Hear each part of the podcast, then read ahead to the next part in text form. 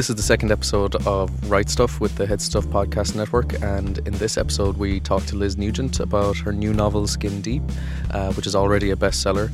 And in the interview, she also talks about a few other things like uh, one book that she hates, and she gives us an exclusive on her fourth novel, and she tells us the working title of that. And we just have a really nice chat with Liz. So please enjoy this episode and like and rate and subscribe. And we have a few other really exciting interviews lined up, so please. Um, keep an eye out. So, Liz, uh, you were just saying you mentioned that you hate writing and you like this part of the whole thing. Um, so this part, like where your book just skin deep just came out, and you've spoken about how nervous you get coming up to those releases. Now you're in the kind of promotional phase. How's that yeah, going? No, I'm I'm only half. I'm sort of, well, I'm half joking. I don't hate writing. that would be terrible.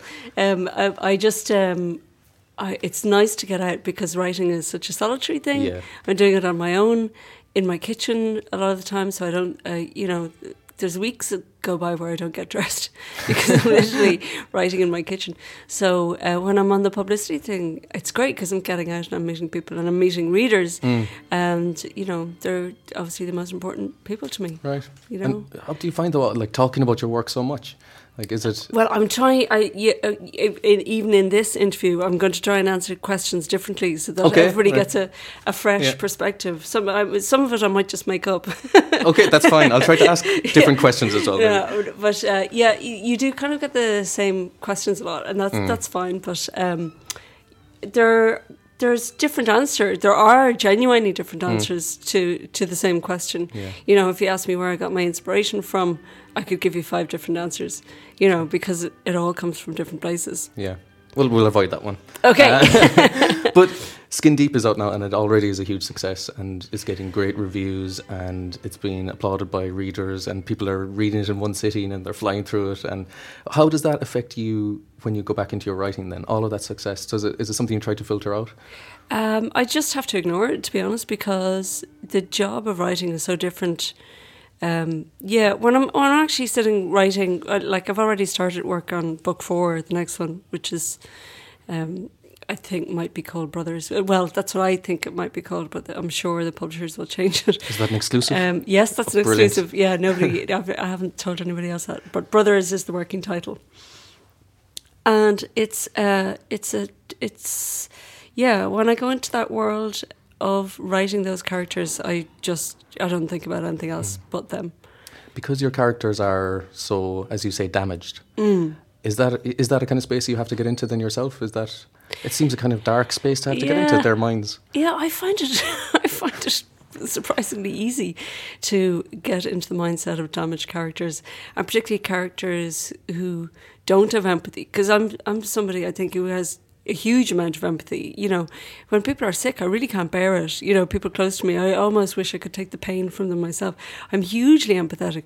So it's quite liberating for me to write characters that don't have empathy. Mm. And I think that's, you know, uh, Oliver in Unraveling Oliver and Lydia in Lying in Wait and Delia Cordelia in Skin Deep are all entirely selfish characters. You know, they don't Yeah. really think much beyond themselves.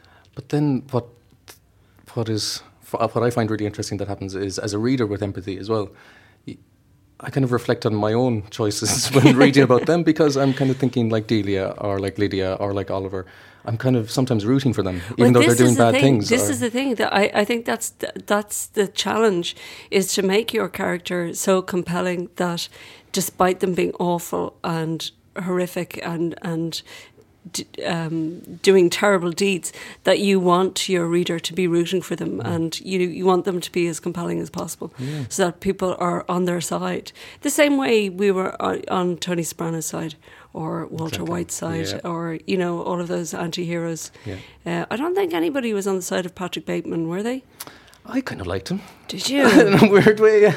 I don't know if I, I didn't Oh, like him. I wouldn't want to go for a drink with him, but I just, I you- despise that book so much. Actually, it's Yeah. the only book I ever put in the bin. really, is it is it the excessive descriptions and the lists of It's things, or the, The oh god, the misogyny was just Mm. off the scale, and um, yeah, I, I really wish I hadn't read it. I really wish I hadn't read it, Okay. and I'd love to take it off every shelf. I'd like to stop everybody else reading it. It's torture porn. I just think Yeah. it's horrific Yeah, and how did I- it become so successful then? What do you think? What's the because it was new. Yeah. I think you know, because nobody had done it before. Nobody, I'm sure people had done it before, but it hadn't been published before. Mm. And uh, yeah, men seemed to find it funny. My brothers thought it was kind of funny. I didn't find it remotely funny. I thought the whole thing with all the credit cards and all that, Mm. I find that all really Well, tedious. I I speed read it in a way. There were just so many lists of things and so many. Sorry, I didn't mean to totally. s- I, I, at all. I actually go out of my way not to slag off another writer, but I'll make an exception What about for the film? Easton Ellis. what about the film? Did I you? couldn't bring myself to watch Okay, the film. right, no, no. Um, so, but what the idea of location seems really important to you. In, in Skin Deep, you move from a fictional island off the west Mhm. coast of Ireland, then into the County Mayo. It moves to London, moves to France, um, and you. I, I'm not sure if you're intentionally contrasting places in it. Like this, the sea even is a contrast. The sea off the west coast Mhm. of Ireland versus uh, France. Uh, are how important is location to you when you're writing? Well, w- in that bu- bu- book in particular, the sea was key because she is extremely. She is so attached to the sea, and I know it is a bit of a, a trope and a bit of a cliche about characters who are attach- attached to the sea. But cliches are cliches because they're true. There are people who grow up by the sea who are very unsettled when they're not near it, and Cordelia is just one of those people. And she, uh, so to put her to take her from the west coast of Ireland and plant her in London was going to really unsettle her and damage her. And so when she suffered her disfigurement, her release was to go back to somewhere besi- beside the sea. Yeah, yeah, it's like that connection to her beau- previous beautiful Yeah, self. yeah. Um, and within it, so you you- you know Cordelia being another Irish character of yours, you make a lot of references to Ireland, like you even some of the language like Crate or uh, which I've never Mm-hmm. Yeah, seen yeah, written in a book before, or like uh, doing the leaving cert and things like that. Yeah. How, I wonder how that transfers to international audiences, or do you think about that when you're so writing? far, well, the only uh, I've with the first two books were uh, Americanized for the American market, but there wasn't really anything I had to change apart from, um, well, there, obviously trunk for Hmm. boot of the car and all that, where they shove Annie Doyle's body in the Hmm. opening of, of Lying in Wait. But the one that really um, caused me difficulties was bedsit and flat and apartment. Like they are three grades of accommodation in Ireland. Yeah. You know, a bedsit is a very particular thing. A flat is it can be you know a flat share or a one bedroom flat. And then uh, an apartment is quite a swishy thing to have, I suppose. Well, it certainly was in the 80s in the time that I'm talking about.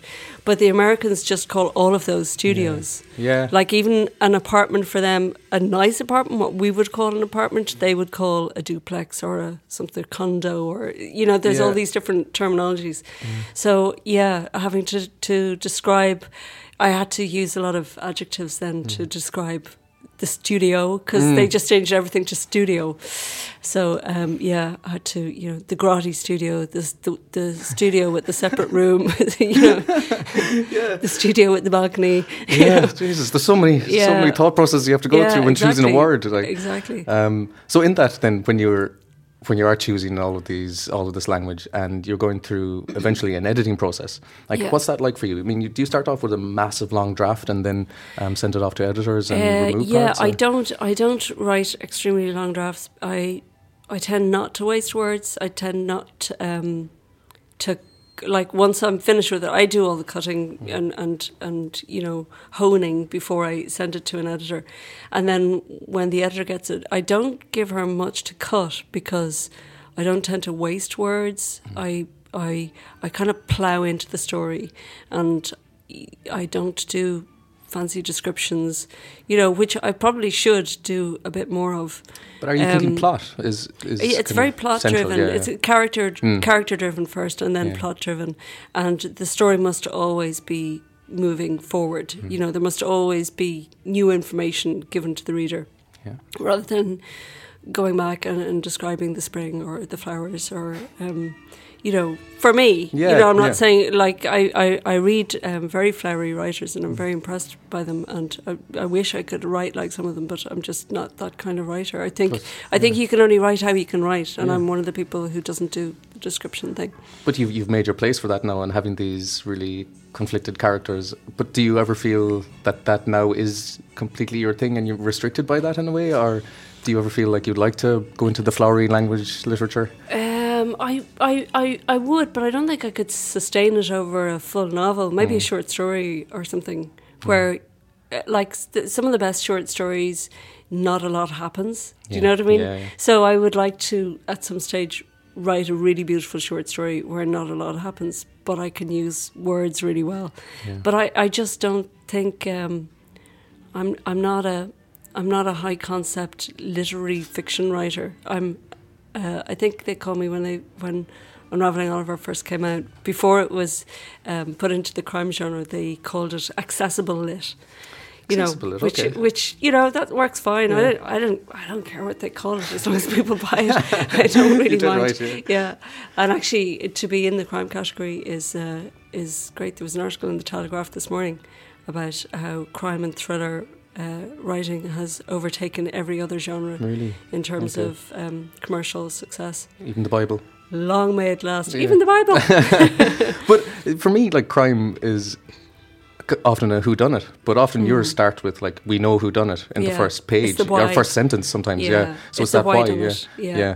And so that's that's your angle on the whole crime thing, then I guess, and you're kind of creating Yeah. your niche for that as well. It, it's really about I- um, the breakdown of characters. I mean, I, I, it's it's the unraveling of every character and finding out what brought them to this point. You know, I start off usually with the crime or the misdemeanor, and then spend the rest of it, uh, spend the rest of the book exploring what got the character to this place in Yeah. this situation Yeah. with this person. So in the writing process itself, do you start with those original scenes as well? Like they're often the you know the first scene of the book. Is that the first Yeah. scene that you write? And Yes. Then, okay. Yeah, Okay. I start with a bang. And do you try to? I, I was amazed to hear that like the, the starting point for Skin Deep was a Neil Hannon song. Yeah, that's right. that was, that's right. That was great. So Yeah. like from then, do you try to um, maybe try to keep away those influences that might uh, maybe interrupt your your story? Well- I mean, even hear overhearing a song on the radio could have a huge influence on you. But that that song in particular and the lyrics, "A Lady of a Certain Age" Yeah. is the song. Um, that song in particular just stayed with me, and I I thought about it a lot, and I thought about that life a lot. But then when I went to write it, I couldn't write that story because actually it's very linear, Mm. and there there aren't events. Do you know what I mean? It's Yeah. it's it's it's a beautiful piece of piece of writing for a story, but it wouldn't sustain in a book. So I just had to make some major changes Yeah. to the character in the song. The character in the song is described as coming from a very wealthy, privileged background. So, but she has ended up in this, in the same position. So I have Cordelia at the opening of Skin Deep in the same position as the woman in the song, but yet her background is entirely different. yeah, her background is completely different. Yeah, Yeah, it's yeah. brilliantly done. So I, I couldn't I couldn't just rip off Neil Hannon's marvelous lyrics. Yeah, yeah. Um, and he knows that now, which is great. Oh, yeah, yeah. yeah. You've met him and spoken to him about Yeah. it, yeah. Um, so just back to the kind of what what you get from writing yourself. Like for an awful lot of people, it is a therapeutic thing, and they get to kind of um, put all of their thoughts and woes onto the paper. And like Steinbeck called it the best thing you can do with your clothes on. It's- like it is Um, this kind of. Uh, Well, I don't. I don't. Um, when we started this, and I said I don't hate writing. I don't love it either. Yeah. You know, I'm not somebody who's itching to get to the keyboard every day by any means, but I think um, it gives me a sense of self in that I'm I'm my boss. You know, I if if if I need a day off, I have to. I have to work in advance to earn that day off. You know, I am I'm in charge of, you know, what's on the page, and I'm in charge of the deadlines. And if I don't make a deadline, I'm at fault. Yeah. I can't really blame anybody else. So I guess, I guess uh, the the best thing is that I'm mistress of my own destiny. yeah. You know, Then, though, it might reach a point when it's out of your hands, and there might be adaptations of your work. yeah. How do you feel about that? that's, Even- that's on the cards. Yeah. You know what? I don't care. Yeah. Like if if they make it, I, I mean, there's threats to make the the um, books into TV series and films and everything, and it's looking kind of more likely now. But Mm. I've said this before, and nothing happened, so I don't want to jinx myself. But you know what? If they want to set it in, I don't know, America, or they want to put in uh, an, actress that, or an actor that I don't see it, that's their business. You Yeah, know what I mean? okay. That's a different project. Um, I'm I've written the book, so I'm done with it. I I have no particular desire Mm. Yeah. to write the screenplay. I'd like to have some involvement. Um, Maybe a, as a consultant of some description, Yeah. just so that I can go to LA. Yeah. but uh, But you're um, already moving on to other novels yeah, anyway. I've, so yeah, I've moved on in my head. I mean, they're talking about making Unraveling Oliver, but that's four books ago, as far as I'm Yeah, concerned. Yeah, so you know, revisiting so- that is a long yeah, time ago as well. Yeah. And then other adaptations, like I consider audiobooks adaptations. Are you into audiobooks at all? Just well, out of I don't. interest. I, I have to admit that I don't really listen to audiobooks, Mm. but I do have a say in the audiobooks Mm. because I worked in TV and I worked in theatre um, for most of my life uh, before I started writing. When it came to the audiobooks uh, that were recorded in London, the um, recording producer um, gave me like some voice samples and I was able to say, oh, well, I know that such and such an actor is in London. I know that Sam O'Mahony is in London and that he'd be great Oliver. So like my friend Sam O'Mahony got to got to play Oliver in the in the audiobook and um, Annette Flynn uh, who I know through RTÉ for, from when she was in Fair City. She's perfect for Cordelia because she's from Ballina, so she has that Yeah, West Ireland yeah, accent. Um, and she recorded that brilliantly. So, uh, yeah, I've listened, I haven't even listened through to all of my own books. I've listened to, I've kind of fast forward because I know the story. Yeah, of course, I yeah, don't need yeah. to, but I just kind of checking in on the accents and Yeah. everything. There's nothing worse than uh, a fake Irish accent, Yeah, which yeah. is what's likely to tweet, happen yeah. if you leave the recording people in London Yeah. to their own devices. So I tried to make sure that there were Irish accents Yeah. and that the accents were appropriate to the character. Brilliant. Well, thanks a million for talking to us, Liz. Um, I know you Thank have a busy day ahead and a busy few days ahead, so thanks a million for talking to us on Right Stuff. You're welcome. Cheers. Thank Thanks, you very Liz. much.